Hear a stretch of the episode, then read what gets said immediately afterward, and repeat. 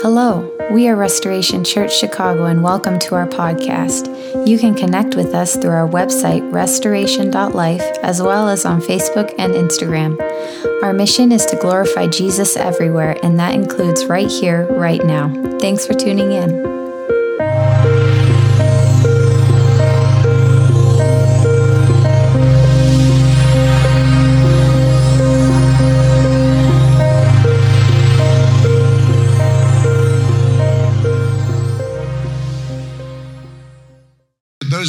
Friday and Saturday, thank you. Thank you. Thank you for coming. Thank you to you and Vanessa and to the rest of the leadership and their family just for hosting us, for receiving us. I know it's hard work, particularly when Michelle arrived. It got very difficult. Um, she's quite quite needy, and um, no, she's not. I'm teasing. So I just want to thank you very much. It's been a privilege for us. It really has. I trust. Um, um God has been able to minister to some of you. I trust you've been encouraged and edified to some degree. So, what we're going to do this morning is we're going to do a bit of a tag team. I'm going to say a few things, then Michelle's going to say a few things on a lot of things, and then I'll say a few things, okay? So, so I'm just going to lay a small, small, small foundation, and then we'll finish off with something. So, good. Please turn to somebody and say, Hi, welcome.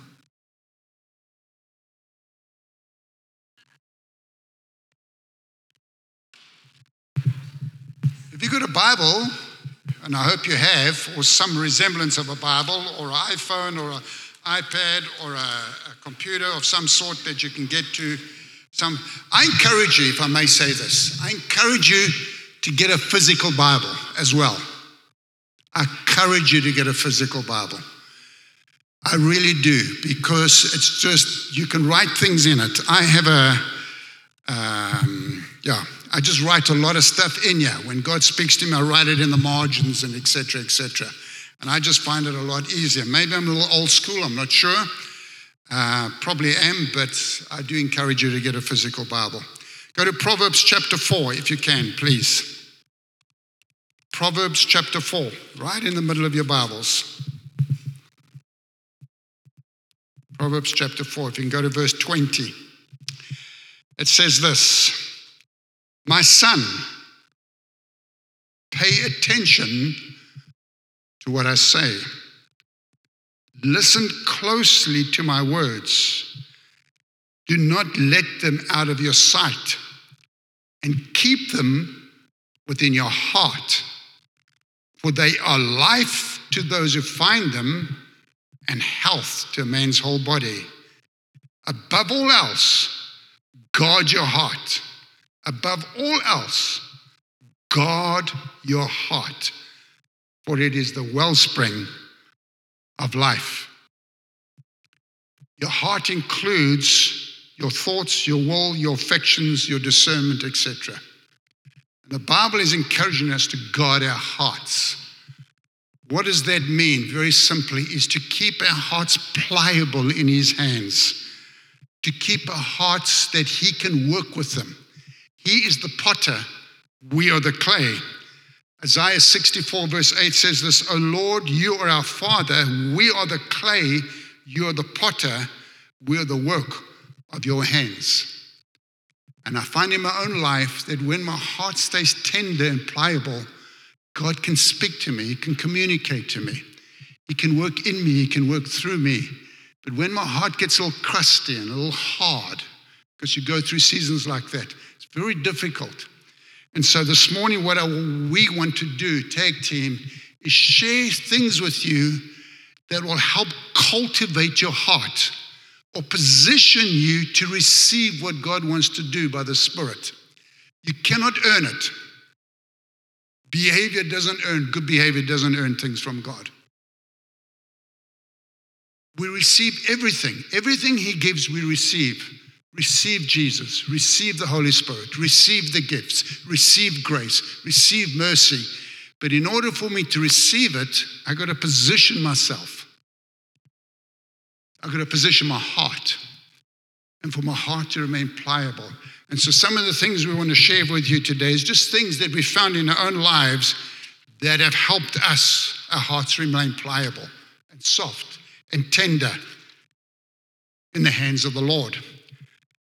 Galatians 6, and I'm not too sure exactly, Michelle's going to use the scripture. It says this The one who sows to please the Spirit from the Spirit will reap eternal life. That eternal life is God's life. We'll continue to reap God's life. We were created to receive God and to express God. No other creation on the planet is created like that. God created us and designed us to receive Him and to reveal Him. But it requires a tender heart, it requires a pliable heart. So, um, amen. So, Michelle's going to share a little bit, and then I'll share a little bit.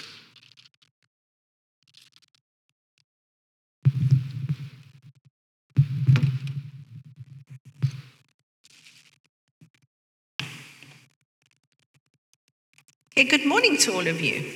It is such fun to be here. Um, those lights are really bright directly in my eyes. Sorry. Those specific ones, they'll. Yeah, so it's like, it hits me right. Sorry. Um, as Ken shared, we just want, I just want to share some very practical things. I'm not a theologian at all. So these are just experience and um, just things God has revealed to me over a while. You know, God has given us an incredible privilege of being able to live in this natural world and a supernatural world. Both are our habitat. So, for example, a fish, their, their natural habitat is water. Our natural worldly uh, habitat is the earth. But when we're born again and our spirit man comes alive, that spiritual realm is also our natural habitat. So we are supernatural beings. Supernatural in that we have the spirit man and able to encounter a different realm. And um, the other one is just the natural life. And we have to feed both. We know if we don't feed our um, bodies, we won't survive very long. But all too often, spiritually, we don't feed the spirit man. And so these are just some very practical keys um, as to how to feed the spiritual man. Galatians 5 in the Amplified, no, Galatians 16 in the Amplified says, But I say, walk habitually in the Holy Spirit, seek Him and be responsive to His guidance. Then you will certainly not carry out the desire of the sinful nature which responds impulsively without regard for God and His precepts. In Romans 8, verse 9a, from the Passion, it says, But when the Spirit of Christ empowers your life, you are not dominated by the flesh, but by the Spirit. So we need to feed our spirit man, like we need to feed our bodies to function. You eat a good, healthy life, a good, healthy diet, you do everything well, your body generally is healthily. But spiritually, we got to do the same thing. We got to feed that spirit man. Okay, so the first point is our time with God. God is our strength and our wisdom in every area of life. Physically, as I said, our bodies need food, but spiritually, that's what we do. When we go without spiritual food, without continually feeding our spirit man, but we are born again, what happens is we don't remain strong, but what remains is a lifeless religion. We know it in our heads, and we strive to be the people, but it's not the life of God, it's religion. There's a big difference. When God leads us and guides us, it's life. It comes from deep within. It's not religion. It's not what I have to do. It's not a set of rules and laws. It's nowhere to live. Um, we need to remain in God and to spend time with Him. Okay, that's a big word. In um, John 15, verse uh, 5 and 7, it says, If a man remains in me, he said, he will, um, if a man remains in me, he will bear much fruit.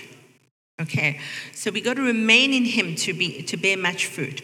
So we need to take time to get into the presence of God. And as Ken shared yesterday, we get into the presence of God differently. As Ken said, I get into the presence of God through nature or through worship. Ken gets in the presence of God through through um, the Word. When I've had a really bad time, I would get in my car, go and drive to a lake or something, get out, and as I step outside, I feel the presence of God. Okay, but on a day to day basis, I don't read the Bible without praising and praying because it, it's actually, my mind's all over. But when I enter into the presence of God, then I read the word, then it like jumps out at me and it's food to me. Ken's different. He just picks up his Bible and reads. I don't know how he does that. Seldom I can do that. We're just different. And people do it differently. So just find what takes you into the presence of God. It's not a bunch of rules and regulations. Okay. Then I wanted to say another point is gratitude and thanksgiving. This is such a huge key because what happens, we live a life, and sometimes life can be tough. And we tend to look at circumstances instead of God. And that's very easy, especially when they're really hard circumstances. One thing I do, which is something God gave me many years ago to do, and it's just been such a key in my life. When I journal, I always start my journal with three things that I'm thankful for. Every single day. The first few times it's just easy. Thank you, God, that you are. And after you actually, I sit down and say, God, what am I thankful for today? And I write those. When I'm going through a tough time, I go go back two weeks in my journal. By the time I've read through those only those things that I'm thankful for, I think, God, you are so faithful. Look what you have done. Look what you have done. And whatever I'm dealing through is my eyes are shifted onto what God has done. The incredible goodness of Him and all the things He has done and the prayers He has answered and who He is and all those things. And suddenly, whatever I'm dealing with doesn't seem so bad because you're looking at God. It is really important. You know, the Bible says we enter into his um, gates with thanksgiving into our, in our hearts. So to enter into that remaining in God, that presence of God, we come with thanksgiving and gratitude. It's the way to do that. You know, um, Ken shared recently that my dad passed away. I could have thought about the fact that for the last 20 years, I have not lived my, near my dad, and so I wasn't with him a lot of the time. That's what I could have looked at. We were privileged to go back quite often. But I could also look at the fact that in the last year, God enabled us to go back, to, enabled me to go back to South Africa three times to be with my dad, three times in one year from America. That's phenomenal. We don't have that kind of cash. The first trip we went on, I went on. I felt the Lord, no, Ken and I went on. I felt the Lord say, I'm going to cover this 100%. You need to go for your dad. We didn't even know what was wrong. I actually thought he had kind of maybe moved into a bit of Alzheimer because he was forgetting some things. Um, he was at the time um, 90, just turned 90. And we went over there. And every on our way back, I said to Ken, what? Because we had the most amazing time with him, amazing time. But that precipitated us enabling him to go to a doctor, etc., and finding out he had the tumor on the brain. But we, when I got back, on the way back, I said to Ken, What's the difference between what we paid out and what we received? And he calculated, he said, About $700. I said, Okay. I didn't say anything more, and I felt the Lord say, had said to me, I said, Lord, 700. It's what we need. And I got, we got home, and my son comes up, and he says, You know, somebody left a check for you in the office. I opened the check, it was a check of $700. That lady had never come to our church. She was watching, she lives in a different state, was watching TV in Maryland, and she saw YouTube and saw a um, clip of Ken come up and felt the Lord say to her, You need to go and visit that church and give that man $700. God is our provider. So I can look at that, which was actually an amazing miracle. And the fact that I was able to be with him at the time he passed away and went into glory with him, with, to be with the Lord and my mom. I mean, I could look at that, or I could look at, oh, you know, it's been 20 years and it's been so hard. Where you look is where you live. See what God has done, see what he does. Because that is the thing that makes such a difference. Um, the next thing I wanted to touch on was praise. You know, praise, you enter into his courts with thanksgiving and into his um, gates with thanksgiving and into his courts with praise. So when you enter into his courts, you're going deeper and deeper into that presence of God, into that presence of God, into being with him, that really, really um, just overwhelming presence. Now, I want to say that this to me, for me personally, is a huge key. Absolutely huge. It's something that takes me into his presence every time. There's seven words for praise, and I'm not going to preach on it. I don't have time. Each of these points could actually be a sermon or a series because each one is key. But um, there's seven words of praise in the Bible that is translated from Greek or Hebrew praise. One is to dance. My son always said physical obedience releases spiritual blessing. When I start prayers, I dance around the house. I mean, sometimes Ken comes home, it's too funny. The house is blaring, the music is pumping. The dogs get so excited because they think I'm playing. They come running around with their toys, and I'm dancing up and down the house and all the rest of it, and it's fun. But that takes you into worship. And praise is a lifestyle. You don't always feel like praising. It doesn't matter how we feel. If I'm not feeling like praising and my mind's not set on those things, I get up, physically dance, and let it come out of my mouth. By the end of that prayer session, I'm feeling better. But if I'm really going through a, a tough time, it might not be one day. Sometimes it takes a, f- a few days before you get into that presence of God. Don't worry, just persevere. Praise and worship will always, in time, bring you to the presence of God. Every single time. Especially when you, I mean, sometimes you just read your word and it's like, I, I, can't get into it. You're worshiping and your mind's a thousand miles away. But when you're praising and you're physically dancing, you physically have to concentrate on it. It takes you into the presence of God.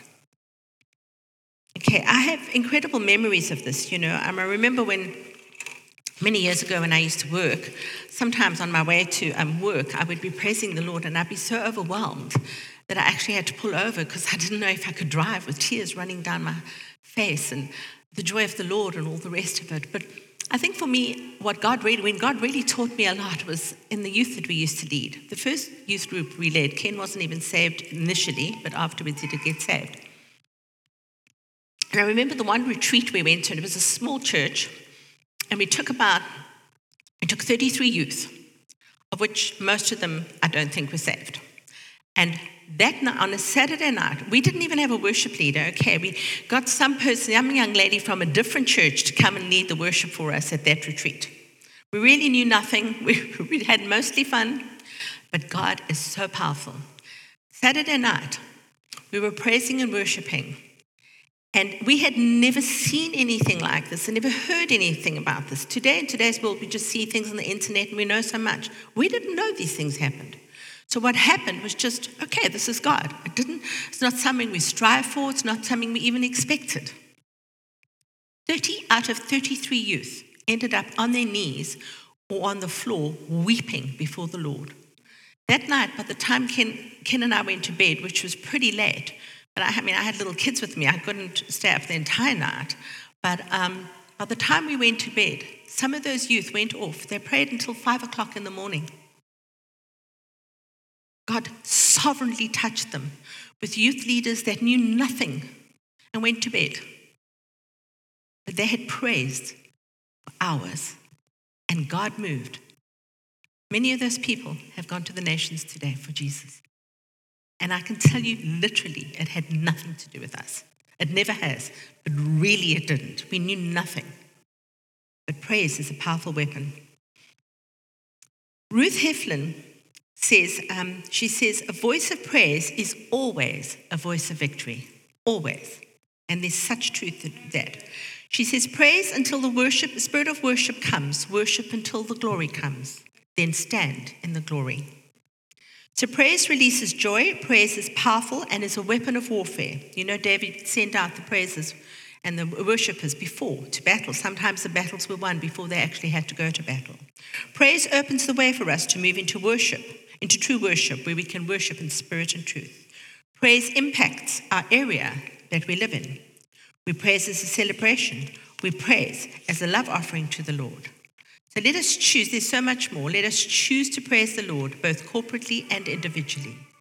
Let us sing his praises, shout his praises, and dance his praises. It's a powerful, powerful weapon. If you're stuck, if you're stuck in a place and you don't know what to do, and you're feeling stuck within yourself, you make a decision for this week, every single day, I'm going to praise.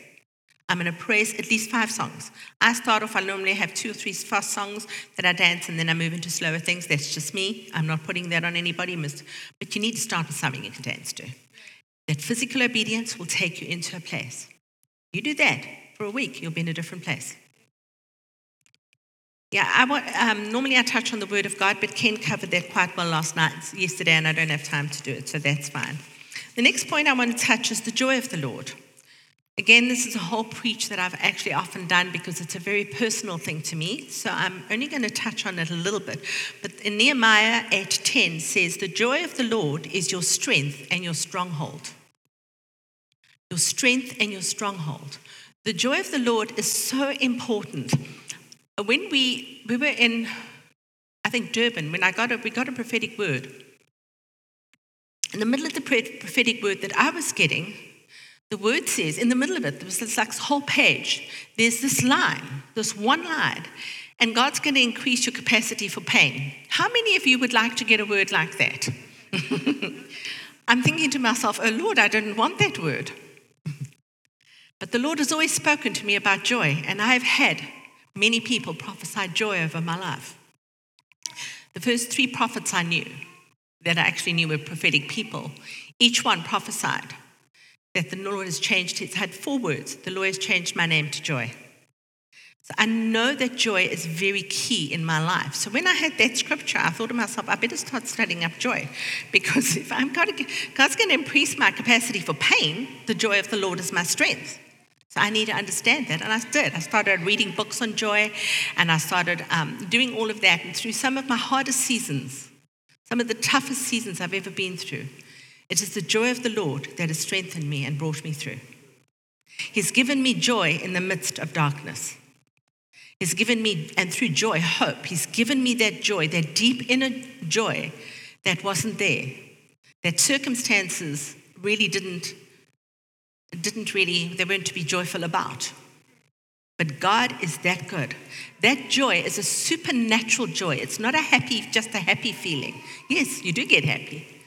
But it, it's that deep joy that strengthens you at all times. So when you're going through tough times, you need to know how to access the joy of the Lord.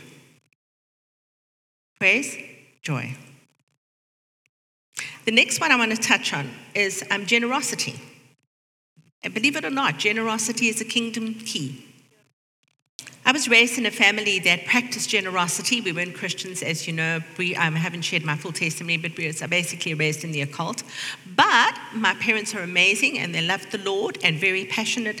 They love the Lord now and very passionate about Him and all the rest. And as I said, I had a praying grandmother. But I had so much to learn when we became Christians. When we became Christians, tithing was not an issue for us. The cult we went to, um, you gave 10%, not 1%. You, you gave 1%, I think it was 1%, but it was like mandatory. It was like you had to give the stuff. And so it was legalistic. But so tithing for us wasn't an issue. You know, it's, it's, it just it became very easy for us. And at the time when we got saved, Ken was earning a lot of money, so tithing really wasn't a problem. We then went down to Cape Town and full time ministry, and so again, tithing just became normal for us. So it wasn't an issue. And we're very blessed. I know for some people it's stretching, but God had a lot to teach us there. But I want to tell you something about tithing. I'm going to read a little story. And I want to quote John D. Rockefeller, senior on this one. He said, Yes, I tithe. And I would like to tell you how it all came about. I had to begin work as a small boy to help support my mother. My first wages amounted to $1.50 per week. The first week I went to work, I took the $1.50 home to my mother, and she held the money in her lap and explained to me that she would be happy if I would give a tenth to the Lord. I did, and from that week to this day, I have tithed on every dollar God has entrusted to me. And I want to say, if I had not tithed on the first dollar I made, I would not have tithed on the first million dollars I had made. Tell your readers to train up their children to tithe, and they will grow up to be faithful servants and stewards of the Lord. And that is really key.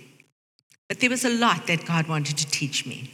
When we went into full time ministry, you know, so Ken was earning well. Now we go into full time ministry, and we're not earning well at all. It was um, a Presbyterian church, and they kind of believe in giving you a stipend what they did in South Africa. It was fine. I mean, we, it was fine. It was fine. But we often, there, often a time we really didn't have a lot of money at all. But Ken and I sat down and we prayed, and we'd made a decision that we're going to learn to trust the Lord, that we would never ask my family for money. If I had asked my dad for money, if I'd phoned him and said, Dad, I'm short this month, it would have been in my bank the next day. If I'd phoned my brother and asked him for money, it would have been in the bank the next day. They would never have allowed us to be short.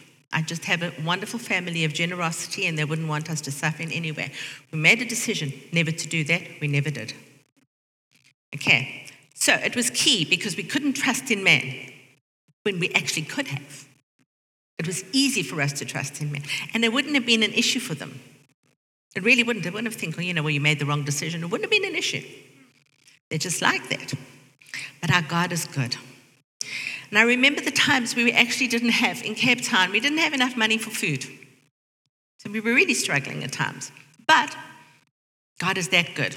The kids, I would always, when time was short and we didn't have enough food, I'd say to Ken, we're running out of food and payday is not coming. So we decided we wouldn't eat. So the kids would say, Oh, you're fasting? And think, Yes, we are. It's not like an intentional fast, but clearly we're not eating. And put all the food aside for the kids. Never lasted very long. God was always so good.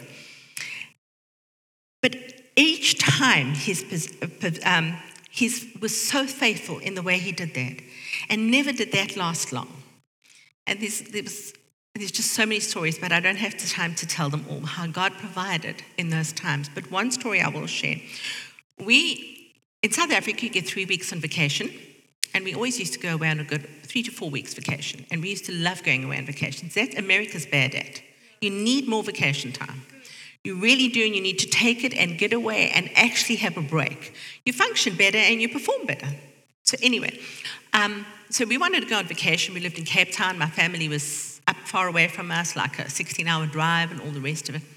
And that year, I felt to say to the kids, we need to pray for money for vacation.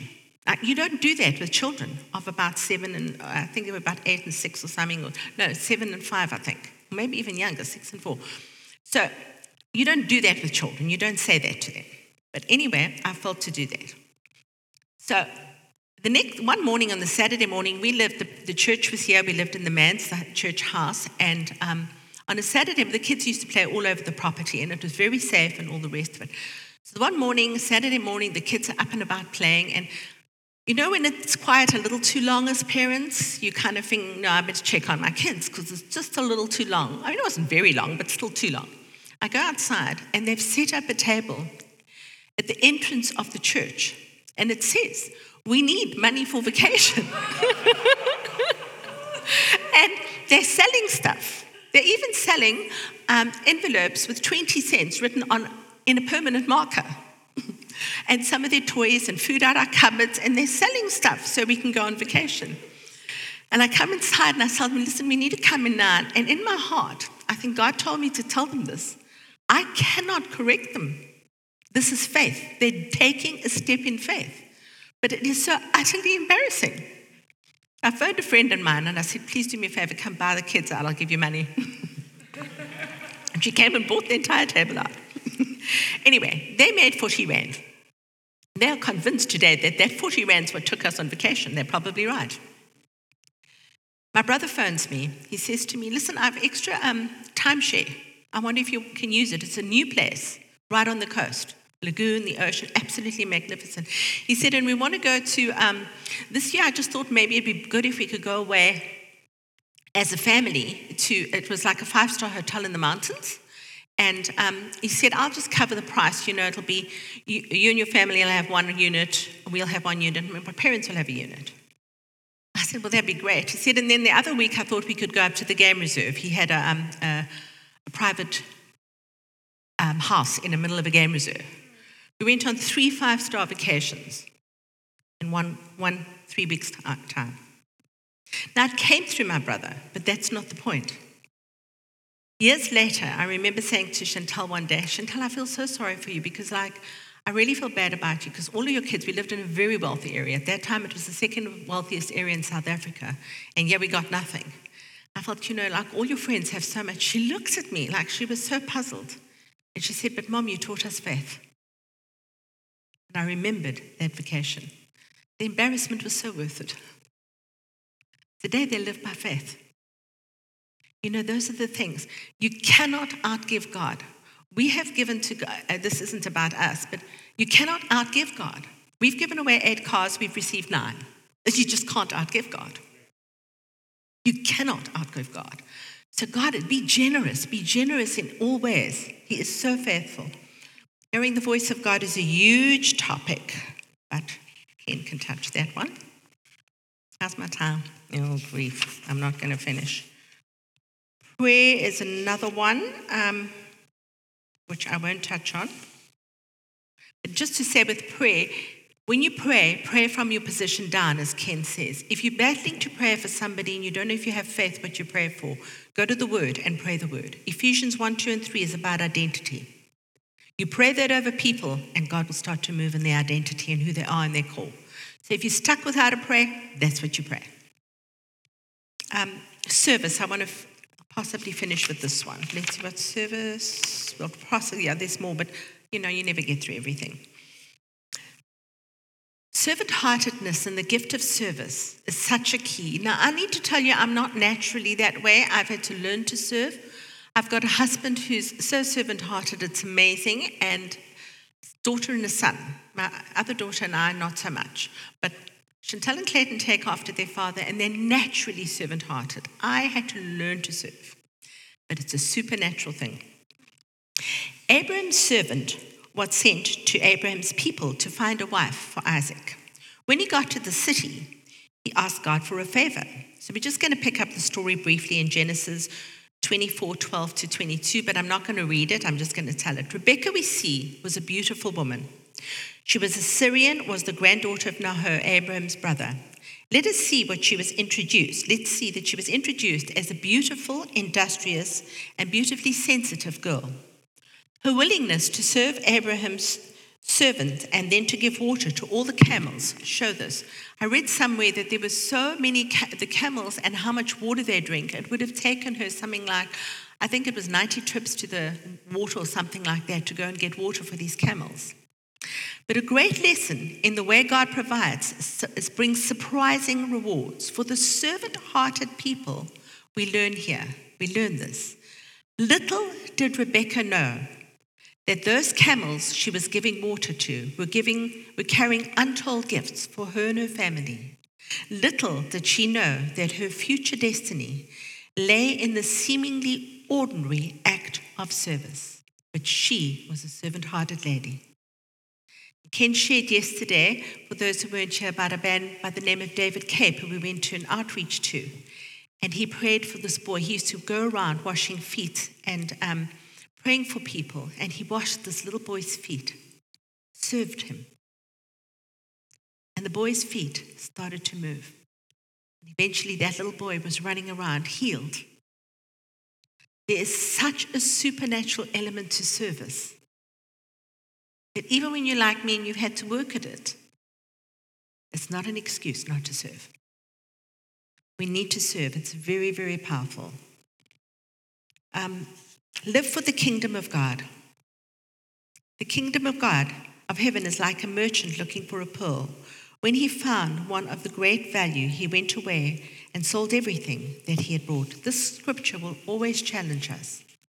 So, just to, um, John Wimber, in his book Kingdom Living, wrote One of the greatest tragedies of Western Christendom is the disparity between Christians, what Christians say they believe, and how they actually live.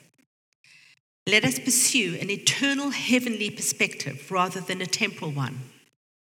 Let us live our lives around Jesus and his kingdom, not fitting Jesus and his kingdom into our lives. We fit into his life. We live around that truth, not him around us. Many Christians today have a relationship with Jesus, but still fit him into their life, the Son of God, into their lives rather than we, us, fit into his life. And we got to, that's a decision we make daily. It's easy to just get caught up in our own life. It's not, it's not like a judgment, oh, this is what you do, I do. We do it. We just get caught up in our own lives. We've got to make a decision to do that.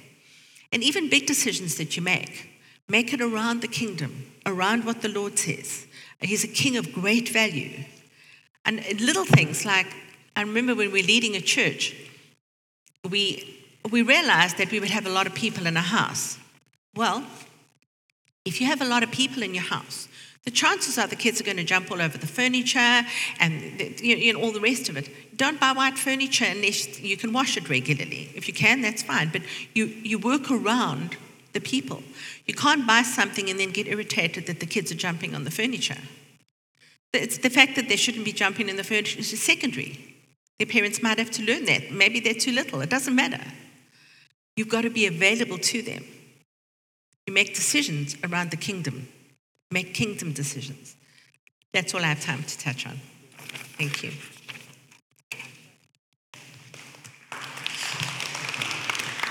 Thank you. Can, oops, it's on. I just, I won't take long. I just want to quickly come back to the praise part. Bible says in Romans 12, offer your bodies as a living sacrifice. So your body's breathing, oxygen's going in and out. So that's why it's living. So when you offer your bodies, when I lift my hands and I don't feel like it, it's a sacrifice unto the Lord. That's what Michelle was coming at. And when we do that, something shifts inside of us. Sometimes it doesn't happen immediately, but it comes. That's what happens. And so I want to encourage you develop a lifestyle of praise. I come home sometimes and I can hear the music two blocks away. I don't know what our neighbors think.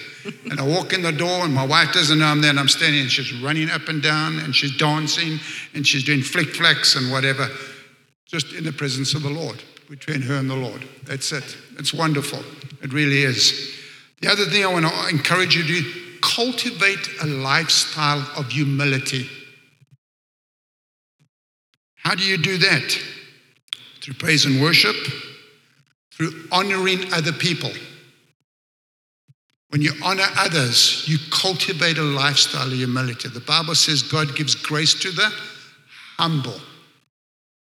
To the humble. So you cultivate a lifestyle of humility. And the other way you do that is through gratitude. And Michelle trust gratitude. Gratitude's huge. It's unbelievably big when we are thankful for what God has done. And then the other thing I just want to say keep short accounts.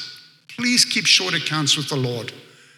When you mess up, when you do something and you think, oh, that wasn't too good or whatever the case is, keep a short account. Don't let it go for a long period of time before you deal with it. Because what happens is you feel, oh, that ugliness inside, and then you get on with something else, but it's undealt with, but that ugliness now goes. But it's still undealt with. And then you forget about it. Keep, a short, keep short accounts with one another. Husbands, wives, short accounts. Don't fester. Don't let it fester for days and weeks. I'm encouraging you. Because the emotion goes, but the issue's undealt with.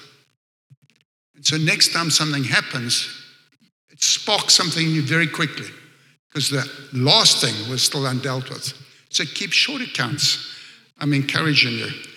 And then the last one is be aggressive towards the enemy. Don't flirt with him. Don't flirt with the devil. You'll come unstuck. Ken? Yes. Touch forgiveness. Sorry? Forgiveness. Oh, Sorry, yeah, that's key. Okay. Don't flirt with the devil. What I mean was simply by this if you know one of the weak points in your area, let me use a simple example. Say God rescued you from alcohol, because alcohol was a big issue, which He did for me, was a big issue in your life. But for me, by the grace of God, the day He saved me, I just had no desire to drink anymore. So, for a long, extended period of time. But if that was your issue, then when He sets you free, don't go and fellowship with somebody in a bar. That is ludicrous. Because you'll do it once and drink milk or water or Coke or whatever you drink or ginger ale. You'll do twice. But the third time, oh, I'll just have one beer. Next time, ah, two beers is no problem. And it's back down that road. That's what I mean. Don't flirt with the devil. He's a master deceiver. He deceived Adam and Eve. And the last thing I want to say for me, the biggest thing of all forgive, forgive, forgive, forgive, forgive, forgive, forgive, forgive again, and then again, and once more, and another time. Keep forgiving. If you're not too sure how to do that, get somebody to help you. Forgive people. It's the biggest, bar none, biggest area in our lives that will block God from working here. And closely linked with unforgiveness is offense. The Bible said, Blessed is he that is not offended by me. Jesus said that. Offense, the word offense in the Bible is from a Greek word called scandalon. And what it is, is it's the food that you put in a trap to trap the animal. So you put the cage there, you put the food in, that food's called scandalon. Animal comes in, smells the food, takes a bite, and it gets trapped. The cage closes. Now it's trapped. A fence is that bait. There's a book called The Bait of Satan. It will rob you when you keep an offense. And I can tell you now, before the sun goes down in seven days' time, somebody will offend you. People don't wake up in the morning and say, Who can I offend? Mm. They don't do that. But people say and do things unknowingly, and we take an offense. And the way you know you have an offense and it's undealt is when you come to church on a Sunday, particularly in the church, if somebody, you're not offended by that person, you walk up to them and say, Hello, how are you? How was your weekend? Oh, great, great. Then they say something or do something. They don't even know they've offended you, but you've taken an offense. So next Sunday, you come to church, they stand in there and you come and you stand up here now. Hello, how you doing? The next Sunday, you stand there, hi. The next Sunday, you don't even greet them because their offense is hooked in there. It's called the bait of Satan. That's the devil's territory.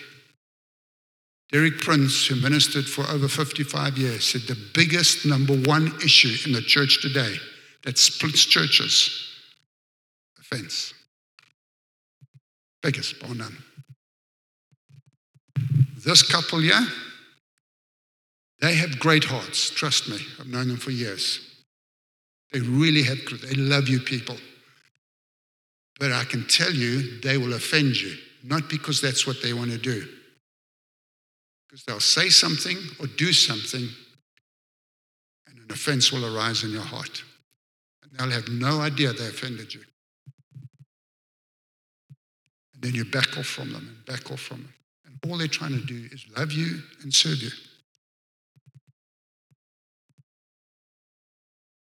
Deal with offense. It's gone all quiet in there. Gentleman I looked up to greatly and respected a lot. He offended me. He didn't know he offended me. We were away somewhere on a conference and he offended me. And I went back to the hotel room and I told Michelle, I took an offense by what that man did. And I had to sit in my hotel room for two and a half hours to deal with that offense. And eventually, something broke inside of me, able to let it go. Two days later, that man phoned me and opened a door for me to do something that would never have happened before. Imagine if you phoned me and I still had the offense in me. It was like God was just, what are you going to do with this, Ken? I'll end with this. We were at a conference somewhere, and the person that was leading, the presence of God came the preacher, but they had to have a break, a coffee break, a tea break. And so the preacher said to the guy that was facilitating the meeting, like you is facilitating, I'm under his authority. He's in charge not me. He is. If he says to you, Ken, sit down, I sit down, done. Because he's in authority. So I'm under his authority. So the guy that was leading the meeting, the preacher said, What should we do? I turned to Michelle and I said, I bet you the guy who's leading the meeting is going to say, Stop. And he shouldn't stop now. The presence of God is there. And he said, Stop. And I turned to Michelle with a very sarcastic attitude said, See, I told you. Anyway, we had coffee, we had tea. We came back, and straight after coffee and tea, they decided to do communion. We stayed in our seats, and they passed it down the row. And I was sitting there, and it was started there. And as the communion was coming down, the Lord said to me, What are you going to do, Ken? Are you going to take communion? And you hold this offense against your brother. And as I got closer, I could feel my heart beat, and he kept saying, What are you going to do, Ken? What are you going to, are you actually going to take communion? I got up out of my seat and I walked to the guy in the front and I said, I'm sorry, I said something that was not very healthy towards you. He didn't know, obviously, he had no clue. He said, Don't worry about it, Ken, it's fine. But I felt the peace of God come back. Sat down, took communion. Deal with offense. If you don't know how, get somebody to help you, encourage you. These things keep your heart pliable, keeps your heart tender in the hands of the Lord. You'll be shocked what He will do. Because it's never about us, it's about Him. And He wants to work in us and through us. Amen. Just simple, practical tools. That's all. Just develop a lifestyle. It takes a while. Just develop the lifestyle. Just develop the lifestyle. Serve. Those of you who are serving, I commend you. I honestly commend you. Those of the worship team that comes early, we were we staying next door, downstairs, or whatever. I heard them this morning early early this morning, 8 o'clock. So they were here two hours before anybody else came. I commend you guys. It's not easy getting up early and everybody else is still sleeping, whatever. You've got to come here and you've got to, particularly these young people, like this young lady that led, helped lead worship. Commend you guys. You're putting in time and effort, and all you're doing is you're serving and serving. And sometimes you'll serve for weeks and months, and nobody will say thank you. Don't look for gratitude. Don't look for the thanks because you're doing it for Him. But we need to thank other people. We need to thank them for what they've done. We really do. Amen. You, would you like to say something? Okay.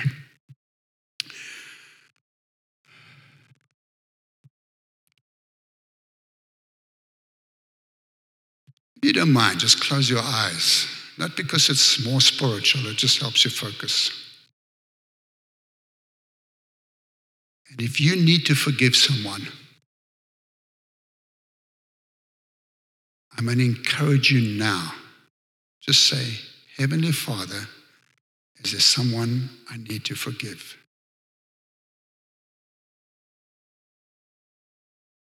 And if something comes up inside you, make a decision today, right now. I'll lead you in it. You just say, in the name of Jesus, I choose to forgive and mention a person's name. I forgive you. I forgive you.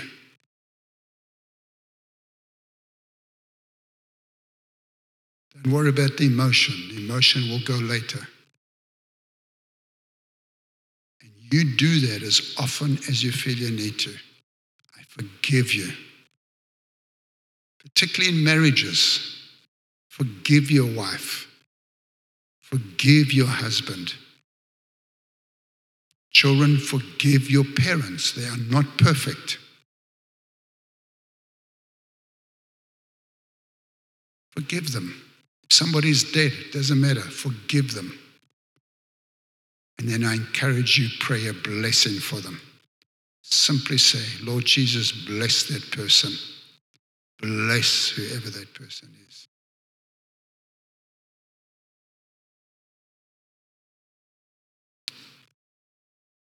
And so, Heavenly Father, I take authority and I break every spirit of offense that the devil has wanted to bring over God's people. In the name of Jesus. I break that offense off. Father, help us develop a lifestyle to be pliable in your hands, to be the clay because you're the potter. Help us, Lord. We ask you, help us. We want to honor you. We want to thank you. We want to declare a total need of you every day.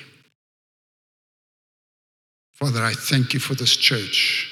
I thank you for these leaders. I thank you for these servant hearted people. I thank you for them. I thank you for them. And I feel like the Lord would say to you as Restoration Church, watch and see what I will do. Watch and see what I will do. I feel like you're in for some surprises. I feel like God's going to surprise you, people. Father, I thank you for that. Thank you for that. We honor you. We love you. Bless this wonderful church in the name of Jesus. Let it sink deep in you. Let it stretch wide. Let it go high. I feel like the Lord would say, not in a bad way, can I trust you to send you some of the broken-hearted people? Can I send you some of those that are in debt and distressed?